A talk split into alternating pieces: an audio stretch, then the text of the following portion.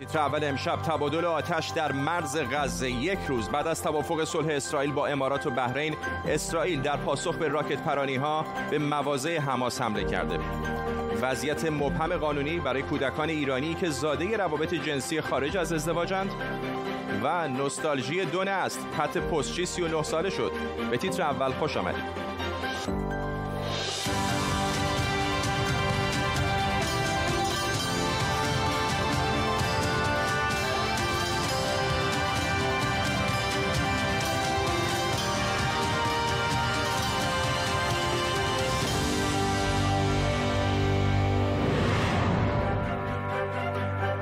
سلام بر شما. جنگنده های ارتش اسرائیل شماری از مواضع حماس رو در غزه بمباران کردند حوالی ساعت 8 دیشب درست همزمان با امضای توافق صلح اسرائیل با امارات و بحرین 15 راکت از غزه به اسرائیل پرتاب شد. 9 تا از این راکت ها توسط سامانه دفاعی گنبد آهنین منهدم شدند یکی از راکت ها اما در شهر بندری اشدود فرود اومد و باعث زخمی شدن دو نفر شد.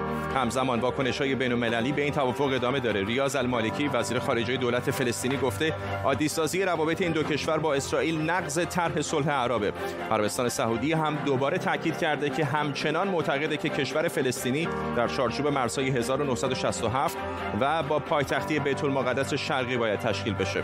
در طول نیم ساعت آینده به کمک خبرنگاران و کارشناسان این موضوع و خبرهای دیگر رو بررسی می‌کنیم. اول از همه بریم به حیفا. خبرنگار ما اشکان صفایی از این شهر با ماست. اشکان اول از تبادل آتش در نزدیکی مرز غزه با اسرائیل بهمون بگو. بله خب دیشب دقیقا همون زمانی که عبدالله بن زاید وزیر خارجه امارات در حال سخنرانی بود دو راکت از نوار غزه به سمت جنوب اسرائیل شلیک شد. یکی از اونها رهگیری شد. دومیش در یک مرکز خرید در شهر اشدود فرود اومد. در اونجا باعث زخمی شدن دو نفر شد. یکی از اونها تا ظهر امروز حالش همچنان وخیم بود. الان گفتن حالش با ثبات هست. بعد از اون اسرائیل به مواضع حماس در نوار غزه حمله حمله کرد و در واکنش به این حملات هم حماس و جهاد اسلامی هنوز معلوم نیست کدومشون چون هیچ کدوم مسئولیت رو بر عهده نگرفتن. اونها هم راکت هایی رو دوباره به سمت اسرائیل شلیک کردن و اسرائیل هم دوباره واکنش نشون داد. اما در مورد خود این قرارداد و واکنش ها اگر بخوام بهش بگم این قرارداد واکنش های بسیاری داشته از اسرائیل و فلسطین گرفته تا عربستان ایران و ایتالیا. در اسرائیل عمدتا ازش استقبال شده حتی راستگرایانی که اول گفتن اگر شامل تشکیل کشور فلسطین باشه این قرارداد باش مخالفت خواهند کرد. وقتی که دیدن در قرارداد اسمی از تشکیل کشور فلسطین نیست با اون موافقت کردن. فقط بخشی از چپ رادیکال در اسرائیل و همچنین احزاب عربی با اون مخالفت می‌کنند در میان فلسطینیان حماس گفته که این قراردادها حتی به اندازه اون جوهری که باهاش امضا شدن هم نمیارزن. تشکیلات خودگردان گفته که اسرائیل باید به اون با اونها به صلح برسه و گفته که باید بیاین به رام الله و با محمود عباس دیدار کنید. در عربستان همونطوری که گفتی دولت این کشور گفته که همچنان به به قرار به اون طرح صلح اعراب پایبند هست. در ایران هم آقای روحانی مخالفت کردن و اعراب رو بی غیرت خوندن و نهایتا اینکه یک نماینده پارلمان ایتالیا هم خواهان این شده که به بنیامین نتانیاهو برای این قرارداد جایزه صلح نوبل بدن. اشکان صفای خبرنگار ما از حیفا اسرائیل ممنونم از تو. یه نگاه سری بندازیم به جهان به نقشه جهان و ببینیم چه کشورهایی با اسرائیل رابطه دارن یا ندارن. روی این نقشه کشورهایی که با رنگ سفید هستند اسرائیل رو به رسمیت می‌شناسند که حالا امارات متحده عربی و بحرین هم بهشون اضافه شدن. کشورهایی که با رنگ قرمز مشخص شدن کشورهایی که به شکلی اسرائیل رو به رسمیت میشناختن ولی الان یا رابطهشون رو قطع کردن یا متوقف کردن. و کشورهای خاکستری هم کشورهایی که هیچ وقت اسرائیل رو به رسمیت نمیشناختن. همونطور که می‌بینید ایران زمانی به رسمیت میشناخت ولی خب طبیعتا الان دیگه شناسایی نمی‌کنه اسرائیل رو. ساعتی پیش از واصل ابو یوسف از کمیته اجرایی سازمان آزادی بخش فلسطین درباره پیمان صلح امارات متحده عربی و بحرین با اسرائیل و تاثیر اون بر تلاش های فلسطینی ها برای دستیابی به پرسیدیم آنچه که دیروز اتفاق افتاد یک توافق ننگین برای بحرین و امارات بود. امضای این توافق نامه با رئیس دولت اشغالگران که تحت حمایت آمریکا صورت گرفته همچون تقدیم اعتبارنامه نزد ایالات متحده آمریکا برای محافظت از کرسی های سیاسی آنهاست. ما بر این باوریم که این توافق ننگین که روز گذشته در واشنگتن به امضا رسید یک خنجر به کمر ملت فلسطین و خیانت به قضیه فلسطین است. همچنان که نتانیاهو گفت این توافق تنها صلح در برابر صلح است کما اینکه هیچ یک از کشورهای عربی امضا کننده توافق از حق ملت فلسطین یا تشکیل دولت فلسطین یا برچیدن شهرک های غیرقانونی یهودی نشین یا حتی بیت المقدس سخنی به میان نیاوردند. ما درباره حقوقی صحبت می کنیم که با قانون بین المللی در ارتباط است. آنچه این دو کشور انجام دادند هدفش حمایت از معامله قرن ترامپ است. هدف این معامله نابودی قضیه فلسطین است. کشور فلسطینی که ترامپ درباره آن صحبت کرد شبیه پنیر سوئیس است.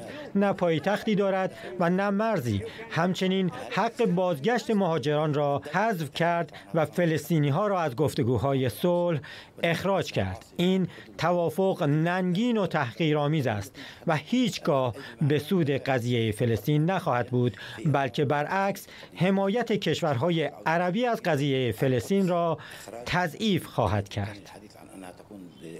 موسا شریفی تحلیلگر مسائل خاورمیانه که معمولا از دبی به ما میپیونده اینجا در استودیو با ما. آقای شریفی خیلی ممنون که تشریف آوردین اینجا به استودیو. می‌خوام این ازتون بپرسم که دیروز آقای ترامپ گفت که ممکنه 5 6 کشور دیگر و بعد کمی دیرتر گفت ممکنه 7 8 کشور عرب دیگر از جمله مهمترین اونها به نظر میاد. اشارش به عربستان سعودی هست. اسرائیل رو به رسمیت بشناسن. چقدر محتمل می‌دونید این امکان رو که عربستان سعودی با تمام فشارهایی که وجود داره بیاد و اسرائیل رو به رسمیت بشناسه؟ بله. ببینید ما یک موضع رسمی از عربستان سعودی خب ظاهرا مشخص این موضع موضعگیری رسمی که همون شعار الارض مقابل السلام که یا المبادره العربیه کارساز کشورهای عربی که خود سعودی طرح ملک عبدالله بود.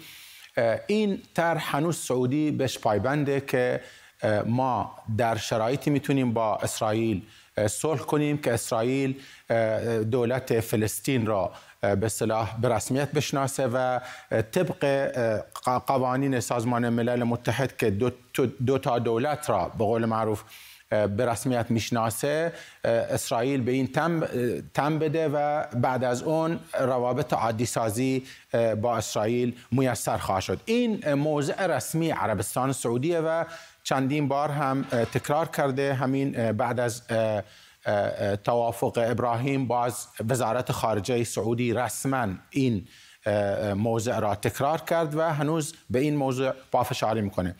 اما بعضی ها خب میگن که عربستان سعودی با توجه به اینکه خیلی نزدیک به بحرین و خیلی نزدیک به امارات متحده عربی یک نقشی تو این وسط مثلا داشته ولی به قول معروف دیگه حداقلش اینه که آسمانش رو باز کرده به این کشور. بله البته خب آسمان قبل از این می‌دونید وقتی ترامپ اولین سفرش به عربستان بود هواپیمای ترامپ از عربستان طرف تلاویف حرکت کرد. بنابراین خطوط هوایی هند هم اجازه داده بودن که از هند برن به اسرائیل. بله بله. بنابراین من به نظرم عربستان سعودی با توجه به شرایط اون کشور یعنی از نظر جهان اسلام از نظر اینکه بالاخره کشور بزرگ بعد از کشورهایی که از موقعیت ژئوپلیتیک خارج شدن مثل عراق و مثلا سوریه که یک زمانی اینا کشورهای مهم در مسئله فلسطین به نظر می رسیدن یا بودن بله. بعد از خروج اینا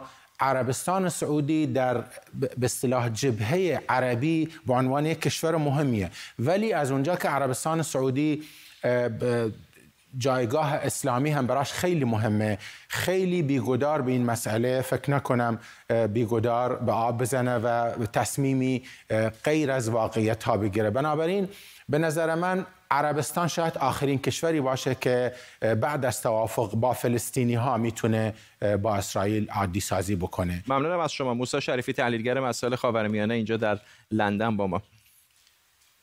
تصاویر زنده داریم از نشست خبری مشترک مایک پومپئو وزیر امور خارجه آمریکا و همتای بریتانیاییش دومینیک راب. لحظاتی پیش آقای راب در همین کنفرانس مطبوعاتی با همتای آمریکاییش گفت که تمام تلاش ایالات متحده و بریتانیا این خواهد بود که جلوی دستیابی ایران به سلاح هسته‌ای گرفته بشه. حرفی هستش که در این سالها بارها زده شده در مورد نحوه دستیابی به این موضوع. البته جزئیات بیشتری به رسانه ها نداد تصاویر زنده رو می‌بینید از گفتگوی وزرای خارجه ایالات متحده آمریکا و بریتانیا. همکاران هم دارن گوش میدن به محضی که اطلاعات بیشتری از حرفای اونا به دست بیاریم. شما را هم در جریان می‌ذاریم. خب امروز چهارشنبه است و دوباره نوبت می‌رسه به بخش جدید کدام آمریکا که تا روز انتخابات این کشور ادامه داره. امروز می‌بینیم که راه رسیدن ترامپ به دور دوم ریاست جمهوریش از کدوم ایالت های کلیدی میگذره.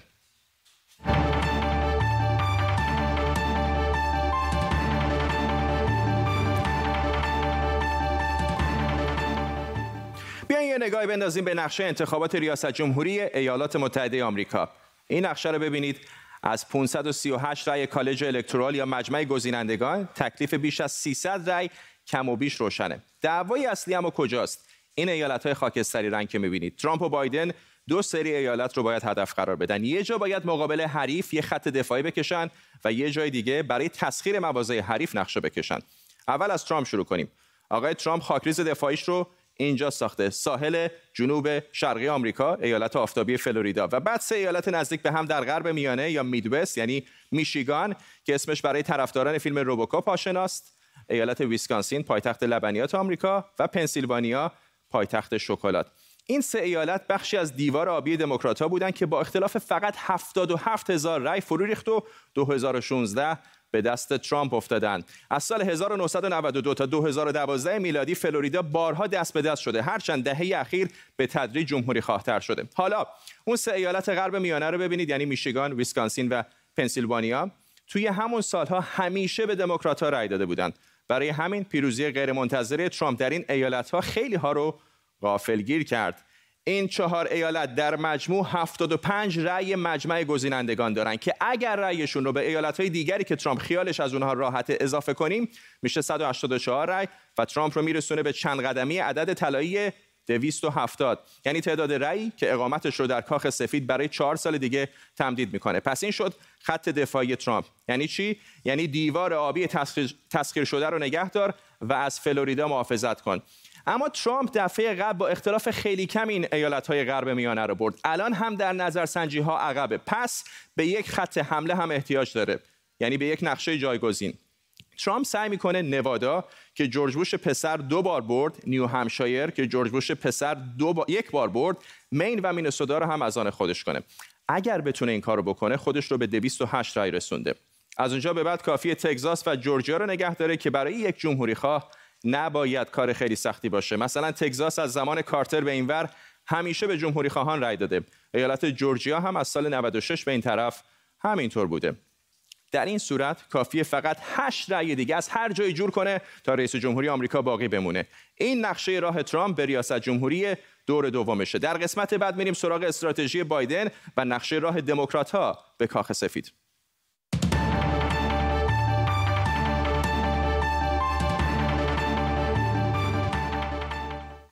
خب تا در آمریکا هستیم به این خبر هم برسیم. بخش وسیعی از ایالت اورگان در ساحل غربی این کشور روزهاست که در آتش میسوزه و داره به یک فاجعه زیست محیطی تبدیل میشه. آتش سوزی وسیع در این ایالت از روزهای گذشته و همینطور ایالت های کالیفرنیا و واشنگتن هم از هفته گذشته شروع شده و وضعیت رو شبیه فیلم های آخر زمانی کرده.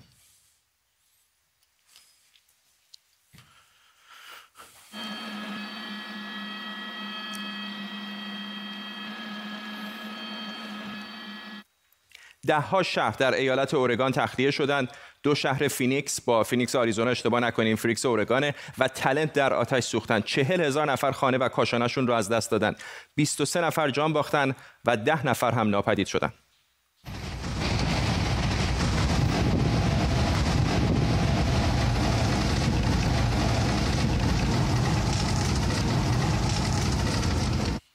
صدها گونه جانوری و گیاهی در این منطقه هم در شرف نابودی هم. منطقه‌ای به وسعت یک میلیون و 800 هزار هکتار. حالا آسمان غرب آمریکا یکی از آلوده ترین آسمان های سراسر جهان شده. علی میرچی استادیار مهندسی منابع آبی در دانشگاه ایالتی اوکلاهاما از همین ایالت با ما میرچی. خیلی دارن حرف این رو می‌زنن که این فقط یک حادثه طبیعی نیست و نشان از روندی داره که در این سالها به خاطر تغییرات اقلیمی و گرمایش زمین به وجود اومده. آیا اطلاعات و داده هایی که داریم اونقدر رسا هست که به ما با قاطعیت بگه که اینها به خاطر تغییرات اقلیمی است یا حوادثی است که به صورت تصادفی دارن پیش میاد. بله تا به امروز از ابتدای سال 2020 7500 مورد آتش سوزی در ایالات کالیفرنیا ثبت شده که مساحتی حدود 12500 کیلومتر مربع یا حدودا بیش از 17 برابر کلان شهر تهران رو در بر می‌گیره. اکثر این رویدادهای آتش سوزی در واقع عامل انسانی دارن. اما مطالعات همکاران ما در دانشگاه کالیفرنیا در ایروان نشون میده که گرمایش زمین در این زمینه تاثیرگذاره و حتی یک درجه سانتیگراد گرمتر شدن هوا می‌تونه تا سی درصد ریسک آتش سوزی رو در ایالت کالیفرنیا افزایش بده. ممنونم از شما علی میرچی استادیار مهندسی منابع آب در دانشگاه ایالتی اوکلاهاما. سیف الله ابو ترابی سخنگوی سازمان ثبت احوال ایران سخنانش درباره صدور شناسنامه برای کودکانی که خارج از ازدواج رسمی به دنیا میان رو رد کرده. اون گفته در صورتی که دادگاه تایید کنه و حکم بده این کودکان می‌تونن شناسنامه دریافت کنن و سازمان ثبت احوال هیچ دخالتی در این مورد نخواهد داشت. به گفته سخنگوی سازمان ثبت احوال در شناسنامه این کودکان فقط نام و نام خانوادگی مادر ثبت میشه و در مقابل نام پدر یک اسم فرضی گذاشته میشه.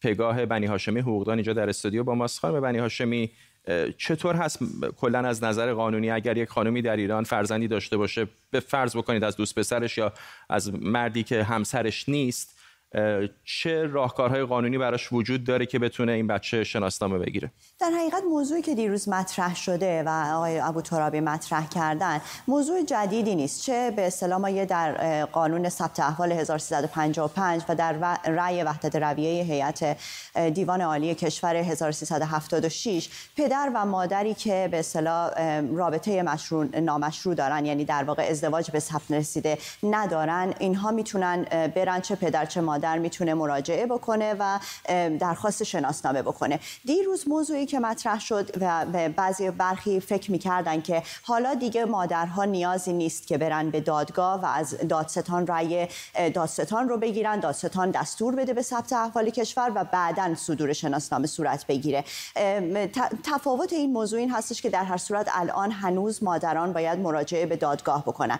موضوع مهم دیگه ای که در کنار این موضوع وجود داره این هستش که به دلیل دلیل داشتن روابطی که اسمش رو در قانون ایران رابطه نامشروع می‌ذاریم. به هر حال یک مجازات کیفری هم در کنار این موضوع برای پدر مادر وجود داره. در نتیجه این هستش که بعضی ها از این موضوع بیم دارن که با مراجعه کردن به دادگاه اون وقت مجبورن که تحمل حکم کیفری شلاق رو هم مثلا تحمل بکنن. آیا اعمال میشه و اگر اعمال میشه این حکم حدودا چند سال هست؟ به هر حال شنیدیم که برای مادر کمتر این اعمال میشه ولی اگر زنی شکایت بکنه برای مرد حتما اجرا میشه. موضوع این هستش که با وجود ترویج ازدواج های سفید که الان مرسوم شده و از اون طرف قوانین سختگیرانه که در ارتباط با سخت جنین وجود داره به نظر می‌رسه که قانون حمایت خانواده در این رابطه باید فکر جدیدی بکنه. به دلیل اینکه تعداد زندگی هایی که بدون ازدواج ثبت شده هست رو به ازدیاده از اون طرف کودکانی هم این وسط هستن که با مشکل داشتن شناسنامه مواجه خیلی ممنونم از شما. پگاه بنی هاشمی حقوقدان اینجا در استودیو با ما. امروز در لوزان سوئیس دادگاه حکمیت ورزش جهان پرونده شکایت ایران علیه فدراسیون جهانی جودو رو بررسی می‌کنه. اگه یادتون باشه پارسال سعید مولایی قهرمان جودو ایران گفت در مسابقات جهانی در توکیو مقامات مسئول بهش گفتن که برای اینکه یک وقت با حریف اسرائیلی روبرو نشه باید در نیمه نهایی ببازه برای همین فدراسیون جهانی جودو ایران رو از حضور در مسابقات بین‌المللی محروم کرده امروز دادگاه حکمیت ورزش این موضوع رو بررسی می‌کنه. همکارم آرمین قبادی پاشا به لوزان رفته و با جزئیات بیشتر با ماست. آرمین آخرین ها چیه؟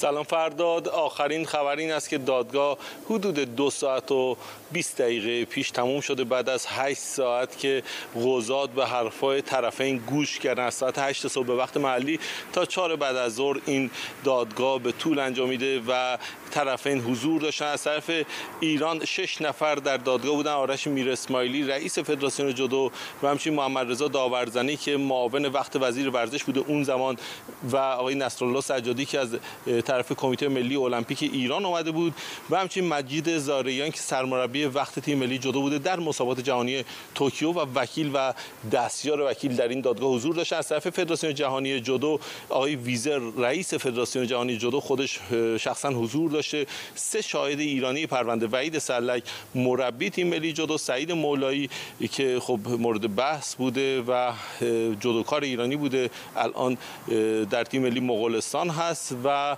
همچنین محمد منصوری که سرمربی سعید مولایی بوده در مسابقات دیگر که اومده بود شهادت بده که در مسابقات دیگر هم این مشکل رو داشتن.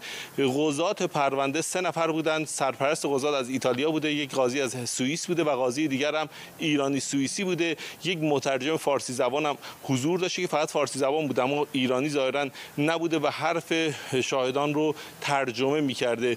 این دادگاه با حضور سعید مولایی در صبح اول وقت برگزار شد و سعید مولایی با پوشش پلیس رفت اونجا و برگشت و بعد وحید سلک محمد منصوری اونجا حضور پیدا کردن و تا انتهای دادگاه طرفین ایرانی حضور داشتن.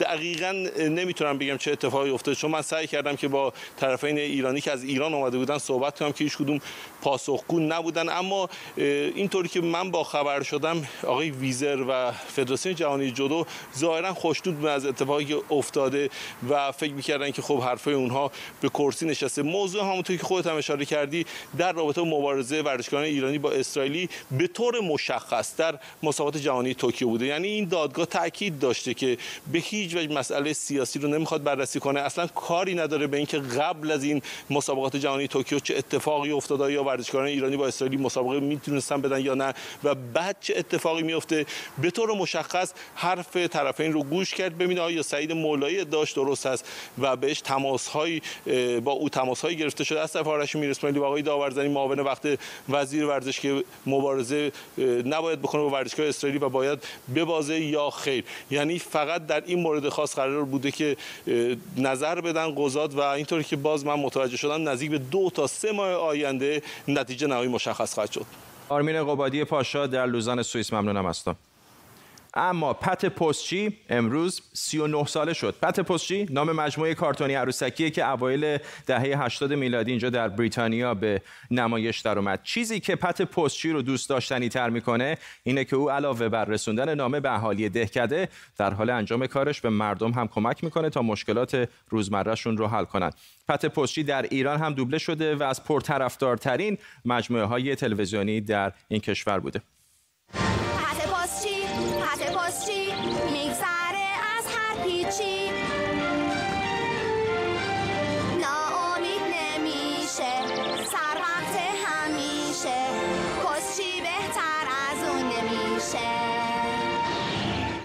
اتفاقا دوبله این مجموعه در ایران خیلی شبیه به نسخه اصلیشه. به جز خانم اجاله اولوف که روایتگر داستانها بود و خود پت و یکی دو نفر دیگه بقیه شخصیت ها بی صدا هستن. همکارم امید حبیبی نیا که فکر می‌کنم کم و بیش همسن پت پستچی باید باشه اینجا در استودیو با ماست تقریبا. جالبه این هم اینجا در بریتانیا خیلی پرطرفدار هست هم در سراسر جهان و هم در ایران خیلی نوستالژیکه برای خیلی از آدما شاید در دو نسل گذشته. خیلی اتفاقا نکته خوبی اشاره کردی فرداد برای اینکه حالا برای ایرانیا از این قضیه نگاه بکنیم برای بچه های ایرانی که در دهه های مثلا 60 70 80 بودن یا کمی هم به من نزدیک بودن تقریبا برنامه کودکی وجود نداشت. اگه وجود داشت واقعا در واقع استرسا بود یا باعث وحشت اونا می‌شد. یا آره. مثلا فرض کنید که شخصیتاشون یا مادرشون رو گم کرده بودن یا سرگردون بودن یا اصلا قصه هاش خیلی در واقع درام خیلی میشه گفت غمگین بود. یعنی خیلی شخصیت شادی نداشت. ولی این پت حالا در دهه 80 در واقع به نمایش درآمد 80 خورشیدی ما در واقع در واقع 90 خورشیدی ما 80 میلادی 90 خورشیدی ما. و این جزء در واقع سریال ها یا مجموعه های محبوب کودکان در سراسر جهان. نکته جالبش اینه که یک در واقع آرمان شهر کودکان است. این در یک دهکده رخ میده در اون هیچ خبری از جرم و جنایت و یا اتفاقات نفته خب مخاطبش در واقع کودکان زیر در واقع پیش دبستانی هستند و نقش مصلح اجتماعی رو هم همین آقای پت بازی می‌کنه. یعنی هر جا هر گرفتاری پیش میاد میره کمک می‌کنه و سعی می‌کنه که مشکل حل بکنه. توی 20 ثانیه اگه به دوبلراش هم اشاره کنی در ایران؟ یکی از نقاط عطف این مجموعه برای ایرانیا همین دوبلش از خب خانم جاله اولو در واقع نقش نریتور یا نقش راوی رو داره بقیه نقش شخصیت ها هستید نکته اصلیش اینه که اغلب شخصیت ها در واقع دیالوگشون خیلی کمه و بیشترش همین براته روایت هست و خود شخصیت. ممنونم از تو. امید حبیبینی اینجا در استودیو. با ما قبل از پایان برنامه تصاویر زنده داریم. از آلاباما اگر اشتباه نکنم جایی که طوفان سالی به این ایالت هم حمله کرده و همطور که می‌بینید یک کامیون به نظر از جاده خارج شده. فقط هم آلاباما نیست ایالت های دیگری هم در منطقه خلیج مکزیک ایالات متحده آمریکا دچار بحران شدن از جمله فلوریدا و لوئیزیانا. تصاویر زنده رو می‌بینید از ایالت آلاباما جایی که یک تریلی به نظر از جاده خارج شده. احتمالا در ساعتهای پیش رو نه فقط در آلاباما در فلوریدا در لوئیزیانا و ایالت های نزدیک به خلیج مکزیک در آمریکا شاهد تصاویر مشابهی خواهیم بود. خبرنگاران ما جزئیات بیشتر رو در ساعت پیش رو به شما منتقل خواهند کرد. به این ترتیب می‌رسیم به پایان تیتر اول. تا شنبه بدرود.